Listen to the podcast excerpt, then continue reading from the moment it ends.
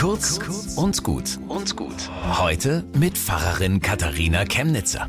Wenn der Nikolaus nicht so einen wirklich tollen Bart aus herrlich glänzenden weißen Locken gehabt hätte, ich hätte ihn als Kind wirklich entsetzlich doof gefunden, bei uns im Wohnzimmer, wie er da stand mit seinem peinlich engen Mantel und dem dicken schwarzen Gürtel, Lackstiefeln und dazu noch Sack und Rute, also hör mir auf.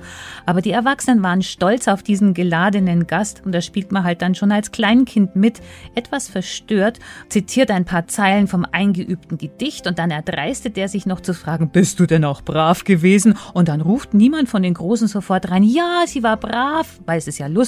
Wenn er ein paar Mal freilich sacht mit seiner Rute auf den Bobos klopft. Und dann bleibt vom Spuk nur ein Pappteller mit angekrümelten Zimtsternen zurück, von dem die Apfelsine davon kollert. Also hätte man mir mal lieber vom echten Nikolaus erzählt. Der war nämlich ein guter Mann, ein Christ. Er war Bischof und sorgte dafür, dass Kindern geholfen wird und Menschen nicht verhungern.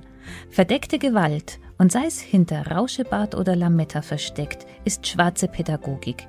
Besser, wir erzählen Geschichten von guten Menschen gegen die Angst. Nikolaus wäre so eine. Bis zum nächsten Mal.